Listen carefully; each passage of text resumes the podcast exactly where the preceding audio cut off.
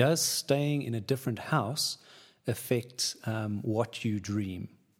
So does a house contain an atmosphere or a spiritual climate that affects your dreams? Can I, let me answer that one. Uh,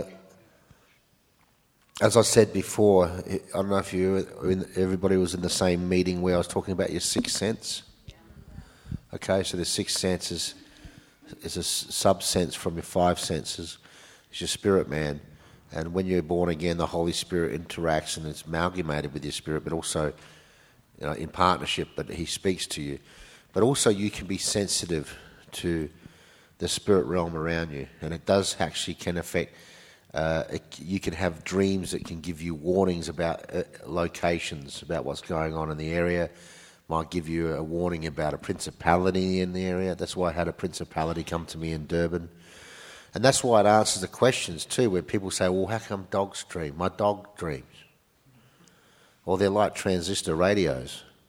We are like transistor radios. When you've got a car radio, it picks up frequencies, sound frequencies. And if you're on the right channel, you'll get a good Christian channel. You're hearing good stuff. But if you've got a demonic, you know, death metal channel, you'll get you'll get demonic stuff. So it's a similar principle with the spiritual realm. We, we pick up spiritual frequencies. We're like receivers, okay?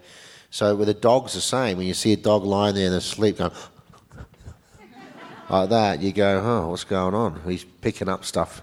Even cats can pick up stuff. They can see, as you know, they might hiss in the corner or something like that because they're picking up stuff. And we're the same, same principle with us. We pick up stuff, and you could have a dream that can be locational regarding, but, you know, in a way God will, when you're faithful in small things, God will put you in charge of greater things, and he will allow you to be sensitive to to big fish, you know what I mean, like bigger principalities, to, so you can have authority to command and, and, and, and, and, and decree that thing to be shut down in the name of Jesus. So so you can pick up stuff in areas. I was in, I mean, I was in Papua New Guinea, and let me say this, and I think we're all mature believers here, but, you know, and I, well, there are some children, but I'll be careful what I say here. But I was in Papua New Guinea, and I was having these lustful thoughts coming at me in, in a dream. It was attacking me at night. These, and I, and I, I've overcome the lust of my youth, and I and I never say I've arrived because I'm a red-blooded man. You've got to always be on your guard.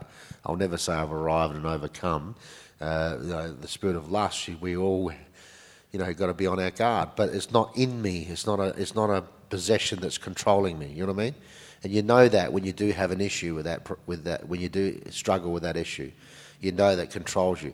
But I've, but in Papua New Guinea, I was in that place where I know that, you know, I was going to do a crusade, but then I had this lustful dream, and I woke up and I'm like, what's going on? I'm thinking, Lord, why am I? But the Lord was showing me that I'm picking up stuff in the atmosphere. And then I, I found out afterwards when I spoke to the hotel manager, like, thank you, Pastor, for putting me in the hotel that rents it by the hour, you know what I mean? So, so you go, oh, thanks very much, God bless you. But it's, it's actually, you're picking up stuff. Does that make sense? So you, so, can, so you yeah. understand that houses create atmospheres. What you live and what you give agreement to, what's going on in a house actually has a spiritual reality attached to it.